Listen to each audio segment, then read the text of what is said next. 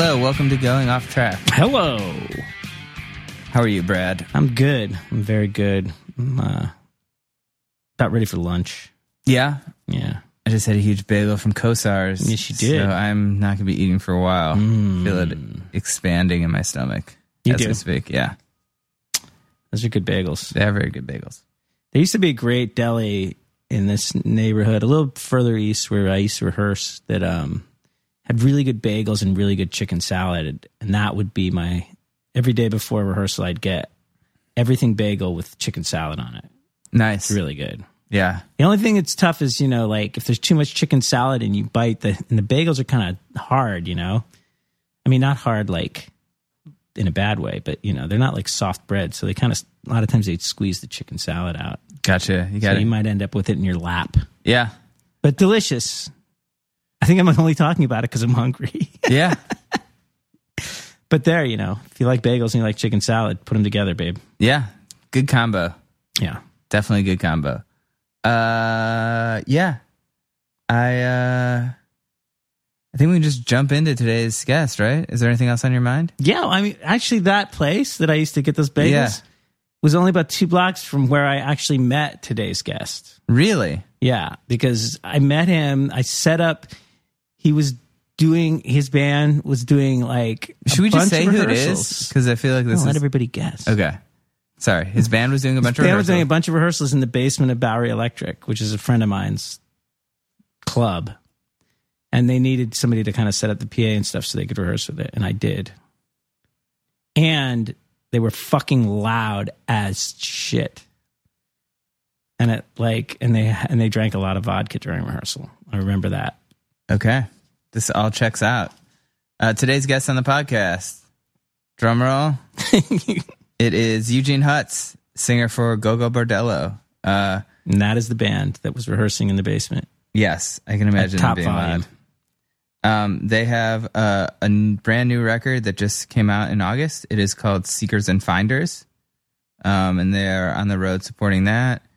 Um, and this was a pretty wild podcast, I would say. Well, he's a wild guy. Eugene kind of rolled in, and we had just taped a podcast with Roger Miret, and Roger and Eugene are friends, and they were like, we're kind of on like a, a time schedule, and like Roger and Eugene were like hanging out and catching up, and like taking all these photos together, and like Eugene has like his shirt open, was like smoking cigarettes, and it was like.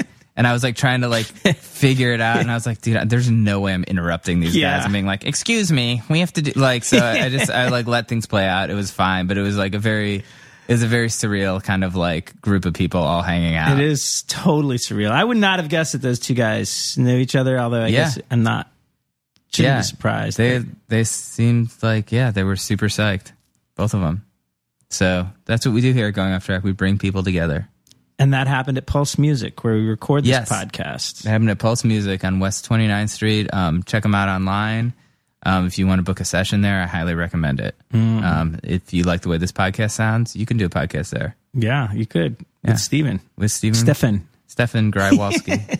um, but yeah, so uh, yeah, uh, Eugene came by right before he was DJing some party, and uh, he rolled in with a guitar, no case. That like weird. Just he's just a really uh, he is like what like you listen to this interview like that's who this Yeah, dude is. Like he's is- he really knows who he is. He's a really unique guy, and I think that's why he's been so successful. Is like he's really been able to tap into something that that kind of draws people to him, like whether it's Madonna or whoever, or, or and he has some crazy stories. You know, he's recorded with Steve Albini, Rick Rubin, both his musical and his whole spiritual side. I don't know. The whole he's a very he's a cool guy. I had never met him before, Right. But Benny had known him because I believe they did some shows with Gaslight. Yeah.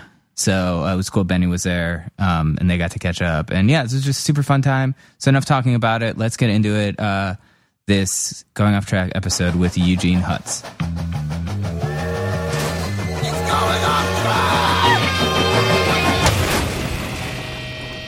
We rolling?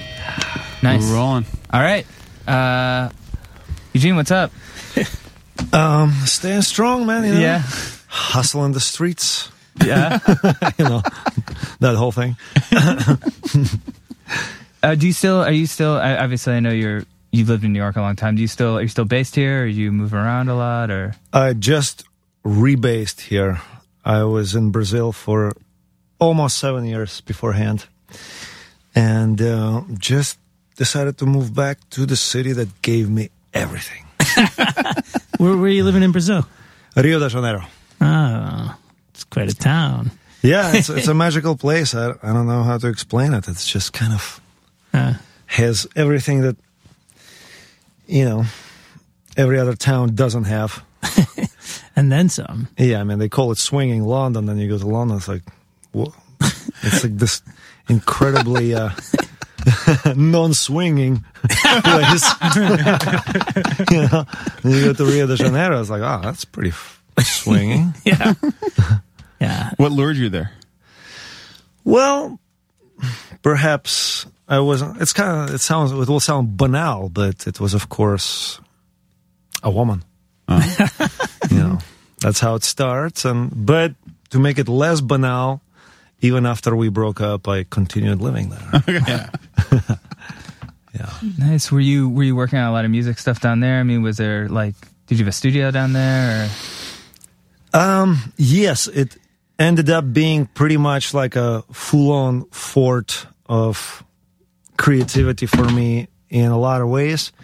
I quickly met some really great people, and um, we, at its final stages, we almost had this kind of a cabin running where everybody who was coming to play Rock in Rio from our friends, we would make a track with them, kind of like the guests Oh, of nice. Rio de Janeiro Hutz cabin recording, you know. So that was a lot of fun. Uh, just you know, it was. Everybody who comes to Rio wants to make at least a song there, you know, and catch them in a different mood. You know, the language is different, the lifestyle is completely different, and um, people did kind of uh, musically more adventurous things. I thought, you know, so I like that whole thing. Plus, it was really not. Um, um, it kind of had like a real more feeling of collaboration that way, as opposed to all these kind of like co-branding collaborations where nobody fucking meets each other. You know, just like send the track over the fucking internet and uh, Right. featuring this and featuring that. Like, um, like uh, that kind of thing is not my that. thing, really. Yeah, I can know. I can see you being that into that. You know, like uh, one of the really good ones that was uh, Goran Bregovic is um, is a European composer and um, very well known for his soundtracks to a lot of great films. And uh, he came down and we spent nearly to a week together. You know, just kind of having a different kind of flow of uh, collaboration. You know, there is local flavor. You know, there's there is there's ocean. There is, um, you know, and Brazil is pretty mind blowing. So anybody who enters it just gets immediately their mind blown, and then they and then they're just transformed into somebody who is capable of different thing of of new things. You know. So it was kind of like that. You know, I really enjoyed it. Nice. I always think about you with associate you with Steven. oh yeah, Um, I think I know where you're going with this.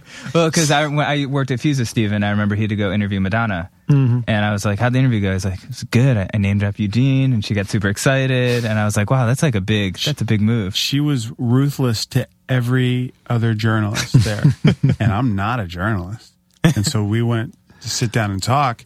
And I said, "Hey, by the way, I and I just uh, we briefly spoke a long time ago at uh, South by Southwest, like in a parking lot. We talked for a little bit, and uh, so good to see you.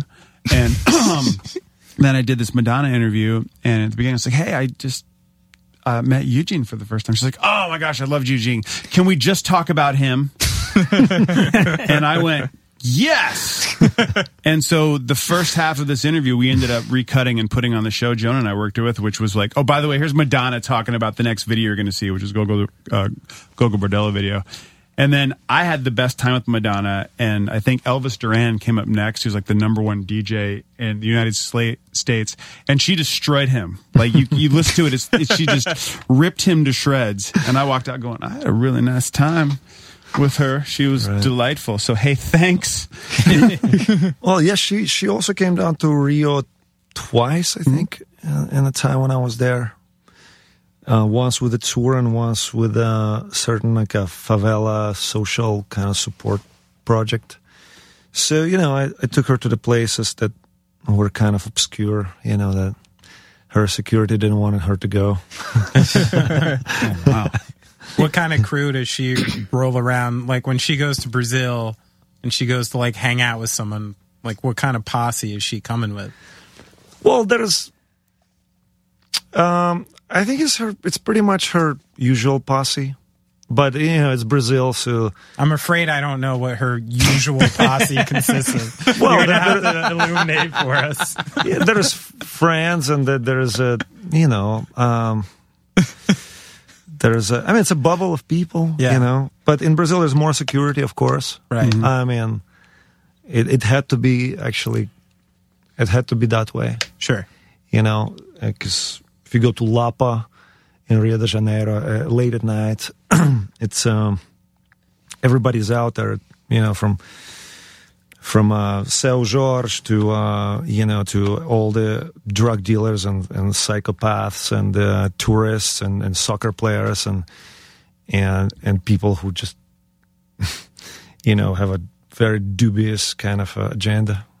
you know, some good rappers, some uh, yeah, everyone is out there. Yeah, yeah. It's really kind of a that kind of place where you can breathe in real wide and and um, as they say yeah I remember first time asking somebody well is that a really safe place and they said well if you're lucky enough I remember actually we were talking at a festival once a few years back, and I, I we were talking about this specific thing and uh, about going there and this and that.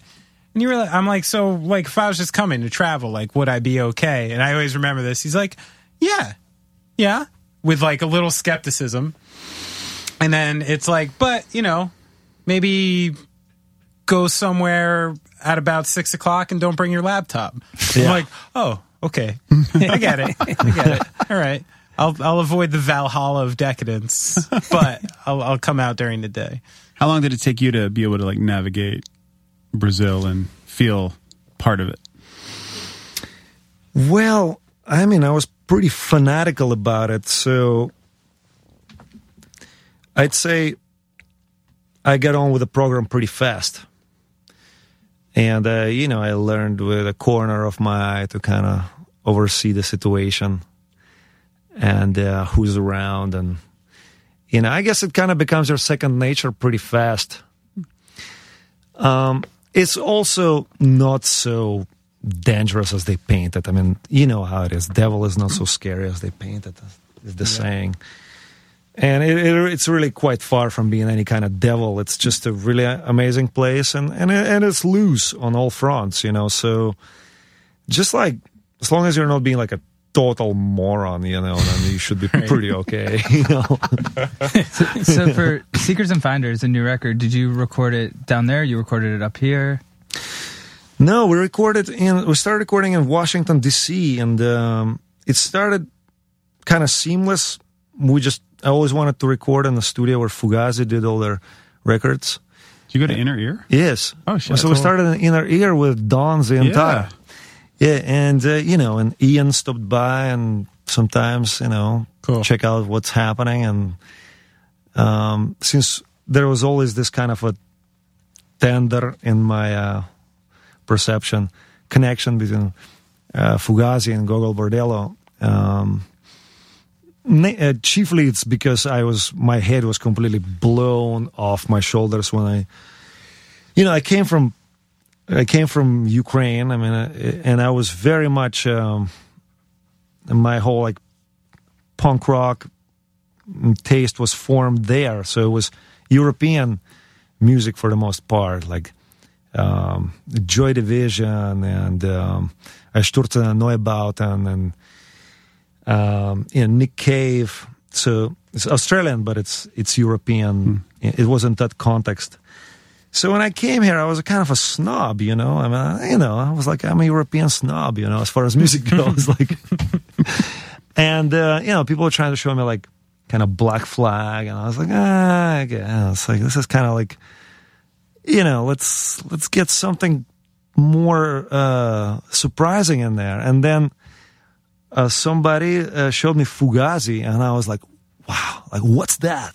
it was just fucking amazing. It was it was like Gang of Four and Sonic Youth and Joy Division and all those things that I loved all together, and just kind of exploding in this uh, shirtless way, you know, like with a touch of uh, this athletic kind of a skateboard vibe to it, which Sure, sure. like was not my vibe really and um but then i kind of got uh, through fugazi i kind of got into a lot of other music into Bad Brains and uh, and so on.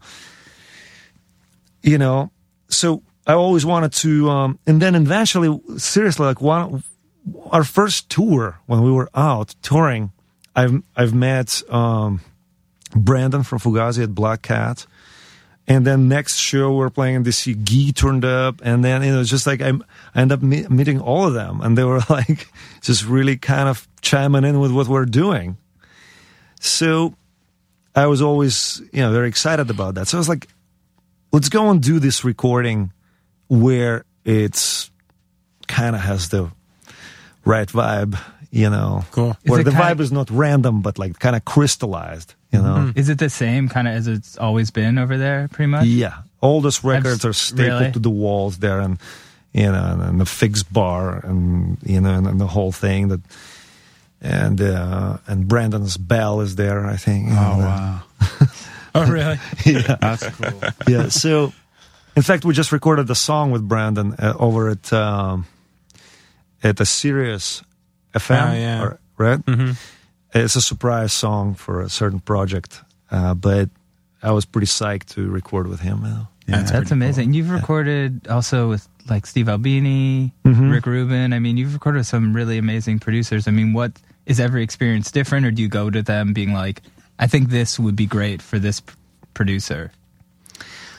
Well, some of them fall into place, um, and um, and some of them we directly went for that particular sound that we were just kind of looking to join forces with was only with Steve Albini. Was like, let's go and get that kind of like a those kind of drums and uh, that kind of beef, you know. And, and so we directly went for contact there. Everything else was really, um, at the very beginning, it was Jim Sclavunos from, um, you know, who's a veteran of New York scene, you know, played in uh, Teenage Jesus and the Jerks and the Sonic Youth and the Cramps and now in, in, in the Cave and the Bad Seeds.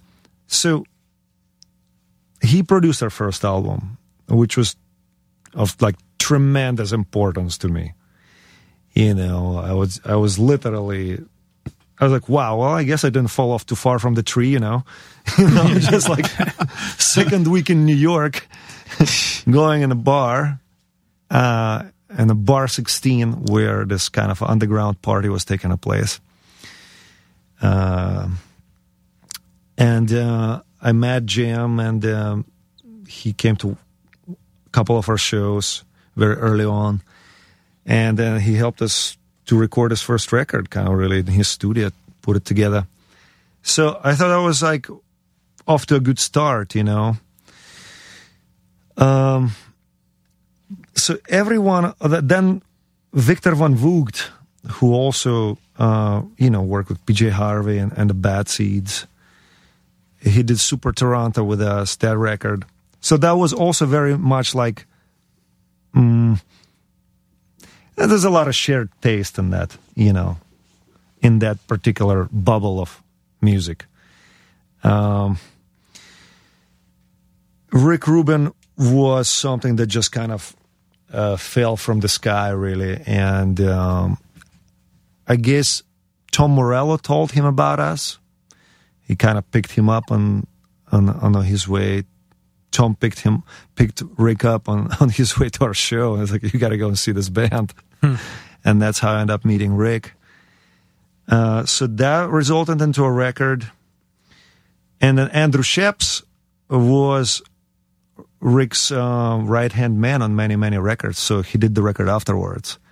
Is it is it uh, you know working with Rick like after all these years? How directly like hands on as Rick with like actually engineering and tracking and things like that? Is he there for all of it? Well, I know where you're heading with that because a lot of people did not um, get a lot of his studio time, you know, and that's kind of um,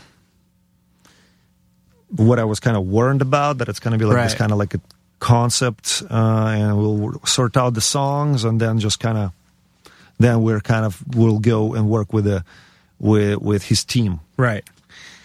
But I have to say that that record we did with Rick, I mean, he was in the studio five days a week with us. Cool. And um, I mean, we were incredibly pleased with all of that because there is a lot to gain Sure. in, in not only musically but literary as well. I mean, people oftentimes, you know, talk about Rick's uh, production values and this kind of like a monumental minimalism that he kind of brings in. But but I think he's actually just as equal of an influence. Is he's very well. Um, uh, he's a very strong literary person, you know. So balancing out the words and kind of helping them to fall in the right place. We spent a lot of time kind of like, I think I kind of went a little bit notch up there for sure through work with him on that level. Oh, really? Yeah. Too far? You think? Huh? Like went too far? Too far? I don't know if, it's too far. It just went somewhere else. right. you know um i mean but it's also a very like a i'm giving you like a kind of super insight Right. I, I didn't see it in, for example in a in a reviews or anything like that right. Right. it's just kind of what i think that it was help helpful to make transition from to the well established axiom of less is more Right. Right. because I was uh, maybe only for time being because I was always pretty much convinced that more is more. Uh, you can tell it tell it from our instrumentation, and I'm still uh, a lot of times think that more is more. Yeah. You know, I'm just kind of baroque that way. You know, Yeah. Sure. well, he threw a, maybe maybe he gave you a, just a hint of space that stuck. yeah, Stuck it's okay to have some things be that way and others not. Yeah. Yeah. That's pretty cool. man. So I enjoyed going to that territory. You know. Definitely. I um you know, obviously Gogol Bordello it's kind of described a lot as gypsy punk. Um do you like that term? Do you not like it? Well, I made it up. You made it up? So I mean, it's like not it. a. they are just simply using um, a, a title of our album, with Steve Albini, to describe it because when we appeared in, in a musical sense, like as I'm saying, in my perception, no wonder that like we work with say Jim Sclavunos and Victor Van Vugt because it was sort of in that land of character driven music that's like kind of coming from that kind of uh, strong front man and uh, you know and, and everyone in the band is a also strong character right. Sure. kind of land you know um but it was not so obvious to other people maybe and uh so the the right the, the reviews that i was reading at the time i just could see that all the journalists they were completely unequipped to to to say anything about our music. Because I have no idea where to put it. And uh, in a way, I kind of had to um, give them a helping hand because I, I I didn't want it to be described in some kind of strange and uh, kind of unappealing ways or something like that, like as some kind of a klezmer dub, you know, some flamenco freakaholic World jazz, you know. music. Uh, you know, it's just was because it's not what it is. It's it's really essentially rock and roll music, just from our point of view. Right. You know, Oh, it's interesting that you know someone from the states would have no reference to it or very little reference to Very it. Very little they reference. Really, really went to look for it. So I can I, see. I mean, I mean, actually, in the states, yes. But for example, like um, people who were living in New York, who were from Germany or France or Italy, who came to our shows, they were like, "Man, that sounds like uh, gypsy Right. music." You know, they just knew it right They away. knew it, you know, it's kind of like it's got that like, uh, it's got that A minor um, tragedy comedy to it, you know, and this kind of persevering melancholy. And um, I was like, yeah, yeah. I mean, it's, in Europe, it's a lot more um, understandable, sure. you know. So I just kind of used the magic of idiomatic translation. See, I first heard about you guys through well merch. I was at a Warped Tour and you played like a one-off. I think it might have been in Ventura, but it was. I just saw I just saw people just wearing sweatshirts that said Gogol Bordello, and I was mm-hmm. like, "This is the best damn merch." What? Where the hell is this band? and then someone said, "Oh, they're they're phenomenal live. They're amazing live." They had no idea the sound, knew nothing about it. And I was like, "Well, I'll go check them out." Mm-hmm. And floored, floored by your oh, performance. thank you. because it's Warped Tour. So depending on the time slot, it's going to be you know hundred people or less. You know, and it was you know you did the the job a band's supposed to do. You know, play to ten people the way if it's a stadium, and there was plenty more than that to see you guys because word was out. But I was just knocked out by the show. that was exceptionally good Warped Tour. Um, Tim Armstrong was there with the transplants, and uh, I think even Public Enemy was there. Uh, we didn't cross path with them. They like we only did like two weeks, but there was a lot of uh, a, a really cool vibe for that time. So, yeah, I mean, we had to get to know our American listener, you know, and get into the Midwest one way or another. you know. Was that was that? I mean, how did that go in the Midwest with your band? surprisingly surprisingly okay Okay. you know i mean Hey, it's Paige DeSorbo from Giggly Squad. High quality fashion without the price tag. Say hello to Quince. I'm snagging high-end essentials like cozy cashmere sweaters, sleek leather jackets, fine jewelry, and so much more. With Quince being 50 to 80% less than similar brands. And they partner with factories that prioritize safe, ethical, and responsible manufacturing. I love that. Luxury quality within reach. Go to quince.com slash style to get free shipping and 365 day returns on your next order. Quince.com slash style. um it was kind of a beginning of that kind of um experience we have with people where i mean i guess it was kind of a beginning of our grassroots kind of a following you know because a lot of bands let's say there's kind of route of touring and the bands just kind of go and they don't obscure from it too far. But those places were kind of obscure you know and as a as a consequence of that going to these places that are more obscure i think we got i mean we had pretty massive fan base all over the place you know so it doesn't have to be like a inner city on a friday night for a place to be sold out it can be quite obscure on monday or tuesday night and it'll be still some thousands of people there you know so that's kind of cool I think people undervalue that with touring. You know, they, they they keep grinding in these A markets, and it's like until you crack Chicago, you haven't cracked this. When you could have played four or five shows in a city an hour south of Chicago, and pretty much like everyone in that town is yours now. You know, and like and people forget for some reason because of what you said. And I think it's getting harder and harder with like, you know, Live Nation and House of Blues literally like fixing tours and controlling tours inside of their Mm-hmm. their umbrella and less and less it's harder to get out to these places in these different cities and i wish bands kind of addressed in their model more than they do now you know and obviously work for you guys. Yeah, I mean, it, it is a, it is an, an effort, yeah. You know, and that's why a lot of musicians hate touring. You know, don't like effort. Uh, I, I, well, it, it can get if you are in a, you know, I think that we kind of figured out our little key to it, uh, which is essentially really in the performance itself, which is so cathartic and kind of, uh, it's a quite a great.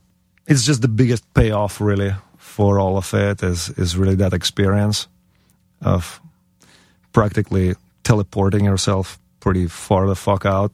Yeah. I wanted to talk about that actually. Yeah, I, I heard you talk about that with your shows, how it's like tries to harvest this almost transcendental experience, like while you're there, not only for you, but for the crowd. And like, so when you're on stage, almost trying, is it like creating an illusion? Or is it just being so true to yourselves that it's that unique that it takes things out of it? It's almost like in order to achieve transcendence, how much of it is performance art? How much of it is music? How much of it is showmanship? Like, like what's the cocktail there? Wow. Well, this is like, um, you know, um, the thing is that it can start from any given point. It, you know, I mean, it can start from your own accessing your own traumas and overcoming them. It can start from your own catharsis. It can come from getting into a character and still activating just as much of um, uh, energy out of character. So, in my personal like world, all those elements are present, you know, and you can dig into your own performance from very many different sides. You know, it can start as bravado and uh, deteriorate into existential squeal, existential rage, or it can start uh, and the other way around. You know, it's not really important.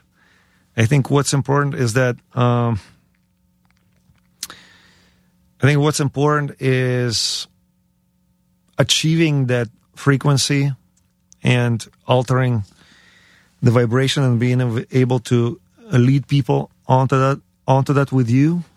So it becomes like a, a shared experience Right.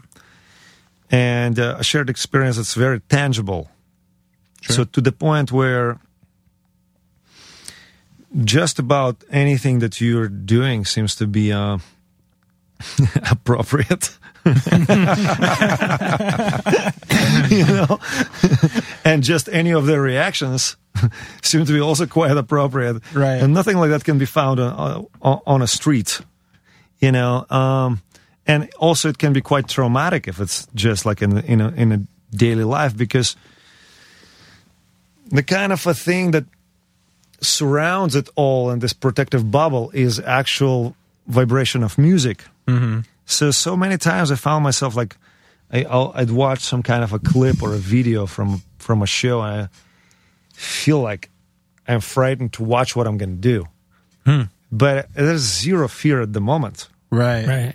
You know and um, i think there is something the air kind of around you just has a different quality. Somehow it supports you. Uh, and um and this kind of collective vibration also supports you. You know i mean just like so, some of the diving and all that kind of stuff is kind of you know can be pretty detrimental in daily life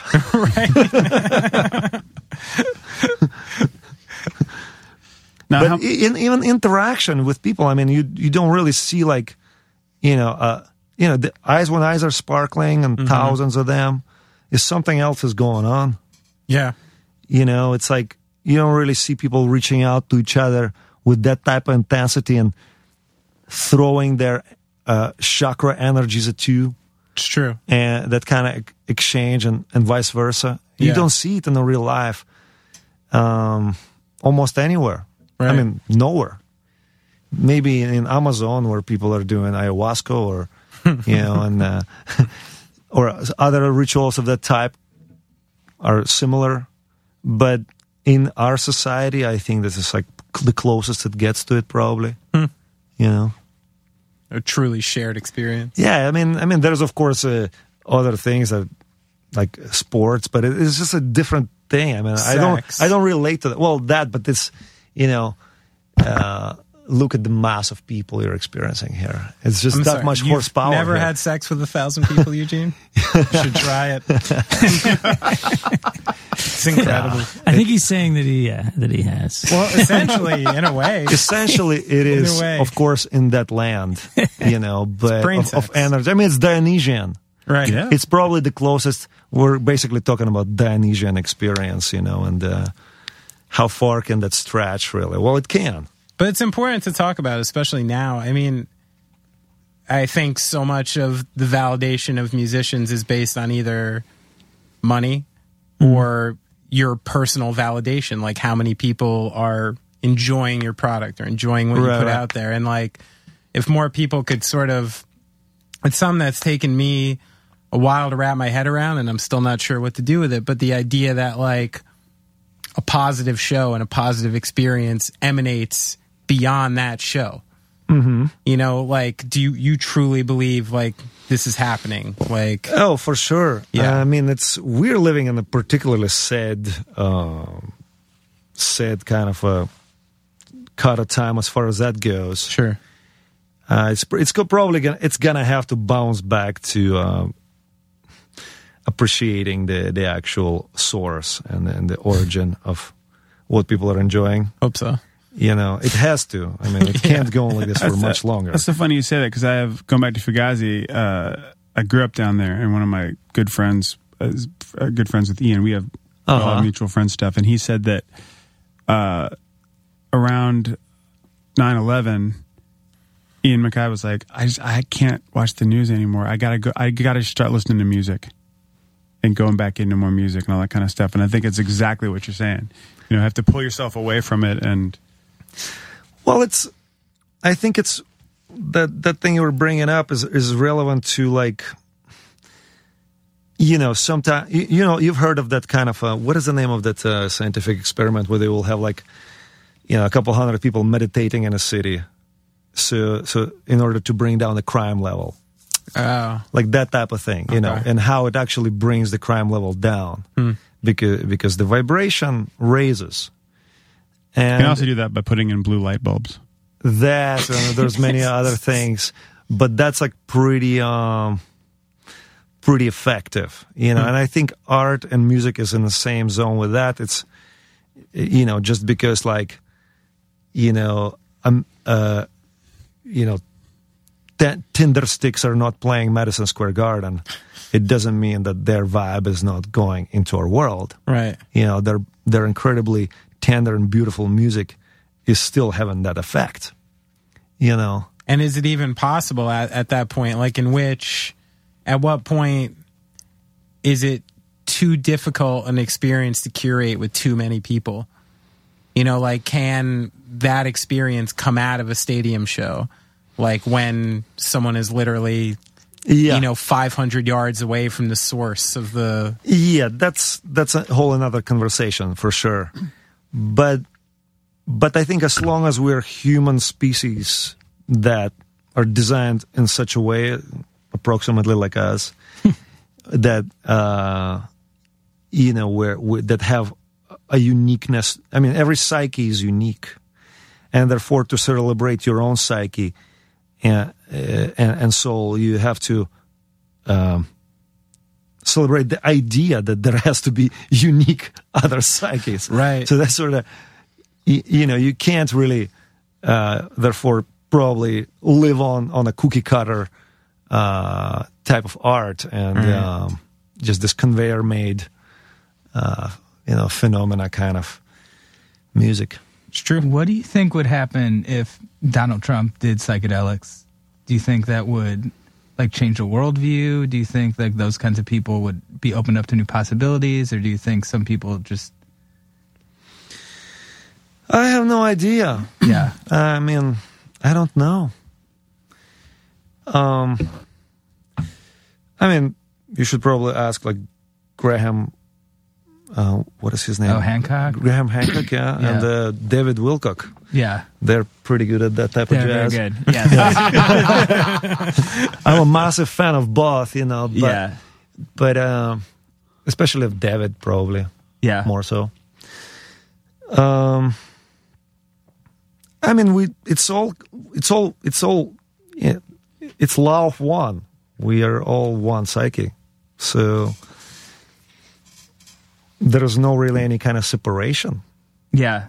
I You guess know? it's hard to feel that connectedness sometimes. I mean, it's hard. It's very hard, but it's there.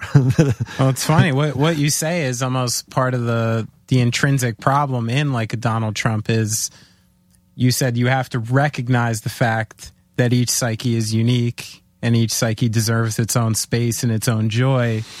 And people like Donald Trump and some of his friends, they do truly believe that they are a unique species Oh. to Earth. They actually believe that they are physiologically better equipped to Absolutely. to handle our society. Absolutely. Oh, they're into eugenics, and he's a They are narcissist, and they have the what's the thing in religion? The prosperity. I look at Brad. 'cause Oh he right, knows the Joel everything. Osteen thing. Yeah, like Where I like like, rich like 'cause you'll God be rich. wants me to be yeah, rich. because God wants me to be rich, Right. which seems antithetical to the idea to the guy they're talking about. But anyway, What are they going to do with all the Jewish gold, man? Got to put it somewhere. They built the Vatican with it. Jesus Christ! Can't just all live in Switzerland. It's got to go to work. they can live in Switzerland. That went They- dark. There's went into Antarctica. yeah, there's Beautiful, Antarctica. Oh, it's gorgeous I was down curious. there. You know, you spent seven years outside of the country and came back. Which ha- have you seen like a tangible change from the time you left to the to the time you've been back? Literally, I mean, you left like in the middle of an Obama administration Yeah, and where things felt. I mean, at least to me, felt different yeah.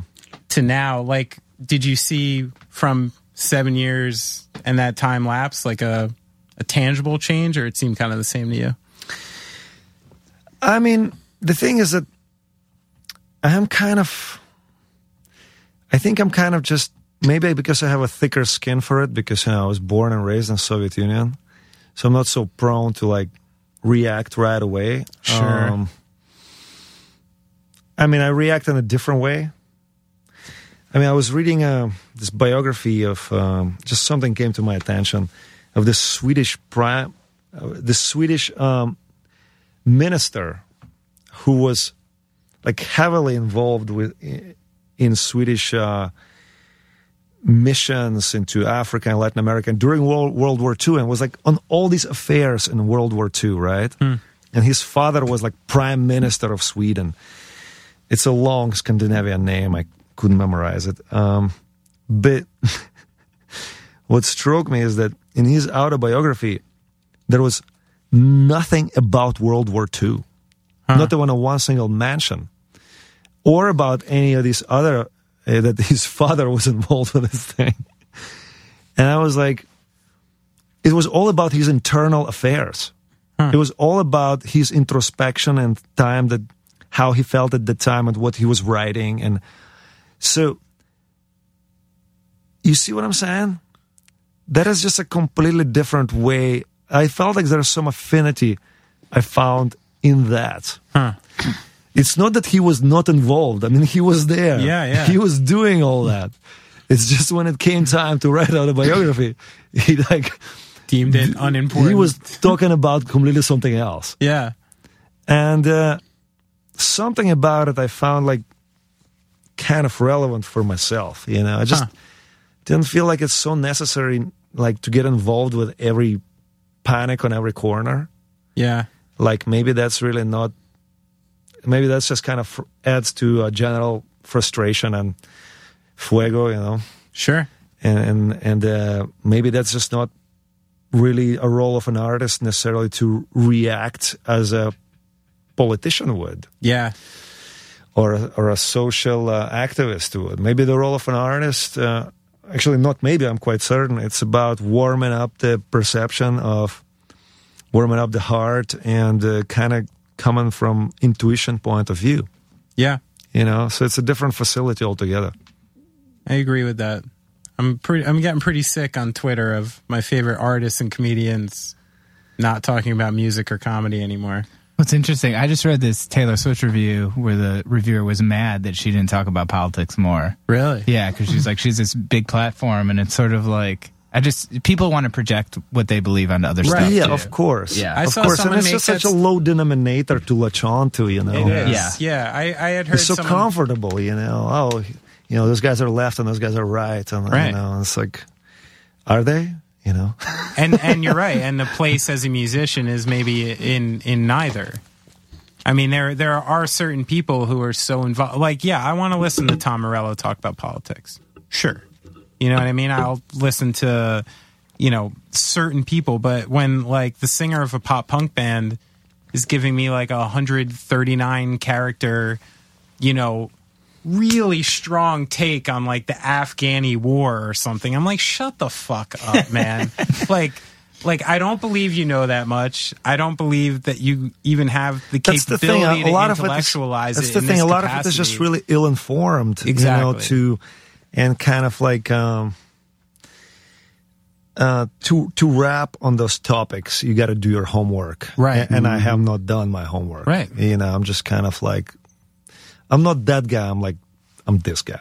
You've done your homework and other things. Yeah. Have you, um, do you enjoy the acting stuff too? Is that something, you still do that a lot, or is that Um, whatever comes up? it's kind of like whatever comes up. Yeah. and really ever thought. The thing is that I thought that I can do that in my sleep. Like everybody was in my family was always just kind of thinking that I'm just gonna, I'm like doomed to be an actor. And uh, so when several of these things happened, you know, I thought, oh well, there, there I come. You know, I mean, just like you know, just like they all said, you know. But, but do I want to be in the front of camera, kind of um, saying lines? Not really. Um, I have a directorial kind of mind, so uh, f- for and that kind of um, I would see myself more interested in like if you're asking, am I interested in that? Like, I'd be more interested in directing uh, films, you know, than acting. But if some once again, if something great and and uh, kind of that's gonna steer me up in a certain way comes up, yeah, I'll be a game. You know, Yeah. I'm not opposed to it, but uh, I don't. I don't really. I don't really like the lifestyle. Yeah. Yeah, I mean, you, you got to wake up at five in the morning. I mean, come on, yo. and uh, you know they work very long hours. Most of it is waiting and the waiting and waiting and waiting, and it's so tedious. Yeah. Stand here. Say it again. Now we're gonna move the camera. Say it again. now we're gonna move the light. Say it again. and, and you know, and plus, I'm even telling, I haven't even had like the best experience. I've had the best experience because uh, they loved me. so I got away with everything. Like I, I never got any sleep. I didn't know my lines, and uh, you know, I was not there five in the morning. you know, I, you know, and I still thought it was pretty tedious. so imagine if you're doing it like on a grid and with the crew and being on best behavior. Man, no, no wonder they get paid such a bit big bucks. It's all about the discipline. Yeah. It's a lot of work, man. How do you kind of decide what? I mean, you must have so many like music and film and different kind of projects come at you. How do you decide what's something you want to pursue? Do you know immediately, or what kind of draws you to a project? Um, yeah, I guess there. I guess there's some kind of like a spinal reflex. Like if see if my spine is gonna vibrate and say yes or no, you know, something like that. Nothing really beyond that. Um, So it's instinctual, kind of.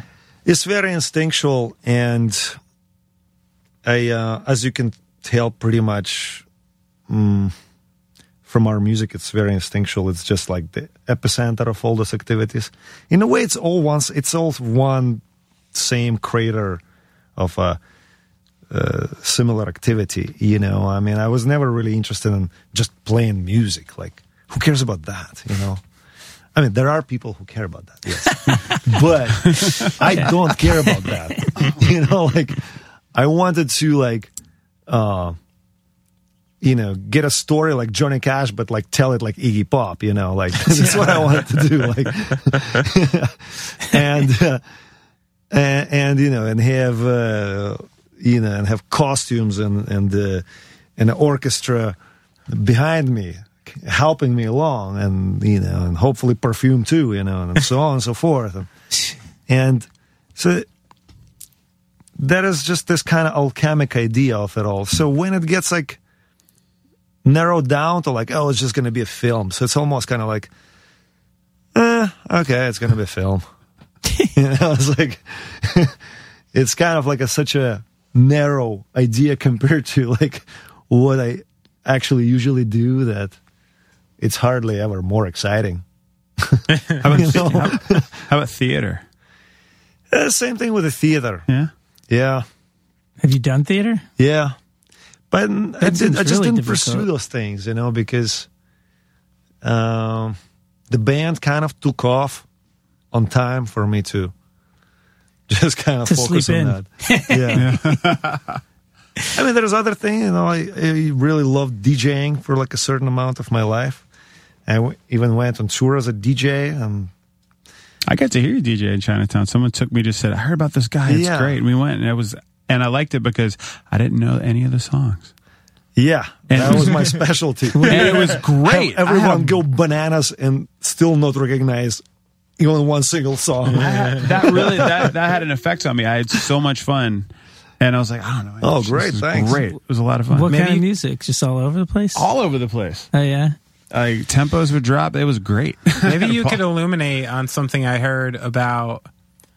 I, I don't think it was appropriately named what the person said it, but they said to ask about the Bulgarian bug juice that used to go around these parties. I guess there was some an alcohol of some sort that was. yeah. Do you can you can you inform me of what this beverage was? Or No, you don't want to know.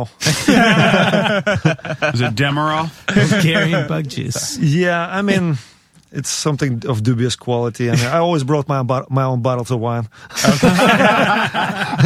you know, that was my survival secret. still at the spin records? Yeah, you know, I always came with a few bottles of Rioja. Yeah, uh, couldn't handle it or didn't want to. It's too much. What's in that stuff? I gotta know. It's like quaaludes to me now. It's some like mystical thing I can never do, and I'm curious. Yeah, you, you know, I mean, the place is just has really dubious aesthetic, and yeah, I mean, I wouldn't be surprised if they would have like medieval torture device in the middle of the dance floor there. You know, I mean, I don't know. I mean, I was. I was just kind of, I was a DJ, Yeah, not yeah. an ambience coordinator. Getting into it. Wait a minute. That's not the same thing? yes, it is. Sonically. Right. Sonic ambience coordinator. Now, yes. when, when when you DJ, did you uh, still use records, or did you graduate to like the Serato kind of stuff and the? Man, when I, I, it's hard to imagine this, you know, because I play acoustic classical guitar and I, you know, I, but I was in the, in like, you know, 2000, the turn of the century time, I was like the most digital guy. I was like completely on top of, I was DJing from like mini discs, like before anybody even knew what it, what it was, like in 1998 probably already. And, um, I had my operations so figured out. I carried like a, a printer and a and a laptop, and like I could uh, during the one DJ gig, I I would get another offer to the after hour, after party after our place, and immediately make a, a flyer, and uh, give uh, a, some girl who who was at that party like a bunch of these flyers, give her a hundred bucks, and say, "Hey, can you please go and hit Max Fish and a couple other places and tell people Yeah. that at 4.30 I, I will be there you know That's pretty gangster, man. yeah, it Wow. was. I had it like That's all good. figured out. So and then of course, when was Twitter when I needed it? You know. then by the time it came came around, I was already like, ah, I already did this whole fucking thing. You know? Right. like I did this old school, man. yeah, and um, and then I kind of actually lost my interest in DJing. Hmm. Um, only only special. Actually, tonight I'm DJing, but. Uh, actually, I have to go. Do you there. need a printer? I have to, actually, I have to go, get there soon. Let's get you a printer. No, this one is uh, on. You know, this Oh, one is that- on digital media. You just I, bring uh, your own flash drive. yeah. Between like the DJing and then just the story of Gogol getting together, I mean, I find it so fascinating that you guys met in New York.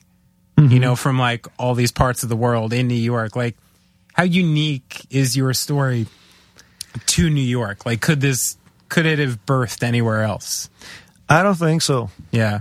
I don't think so. Uh, there is a slight chance, maybe Toronto, Okay. because of uh, their incredibly uh, wide, you know, like whole mix Right. of foreigners, Sure, and sure.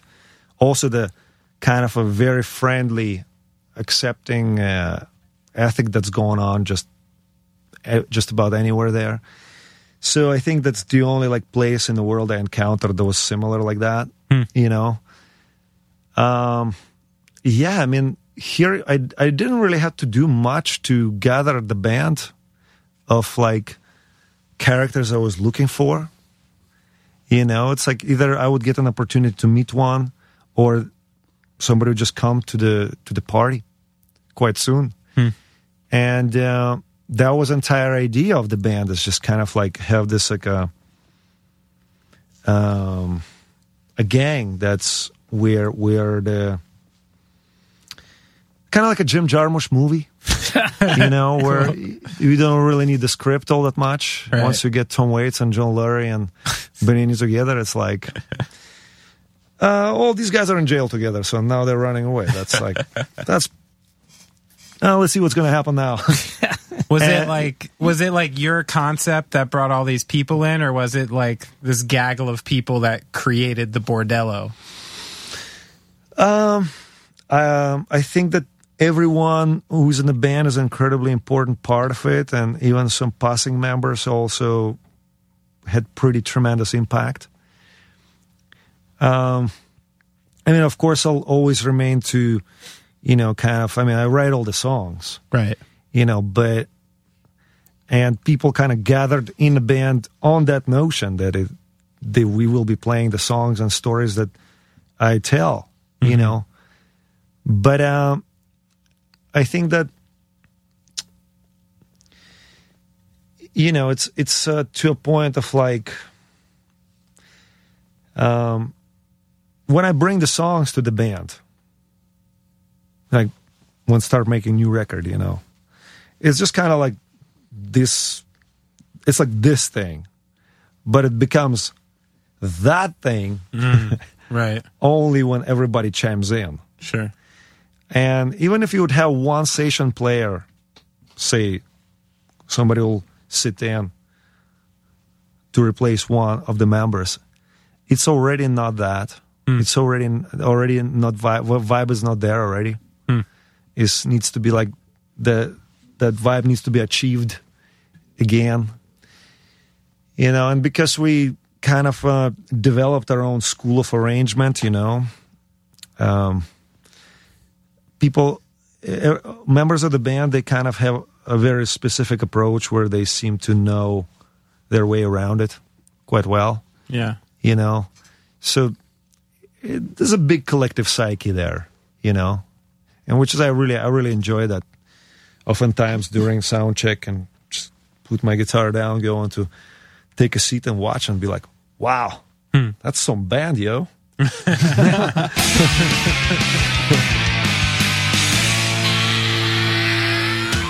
Thank you so much to Eugene Hutz for coming by. Um, you can check out Gogol Bordello's new record, Seekers and Finders, out now. I also wanted to thank uh, Ray, uh, Eugene's publicist, for helping make this interview happen. I wanted to thank uh, Stephen Grywalski and everyone at Pulse Music for letting us use their beautiful space.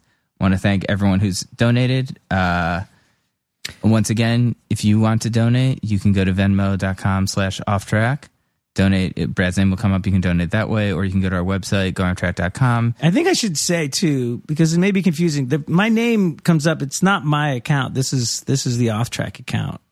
It's Right. just that I, it's the you know the bank account is it goes through me. So Yeah, no, it's that's really what I'm saying. confirmation. But yeah, I think you get a note like Brad. Like I think You know, it comes up. Yeah, it says my name after you go to off track. right.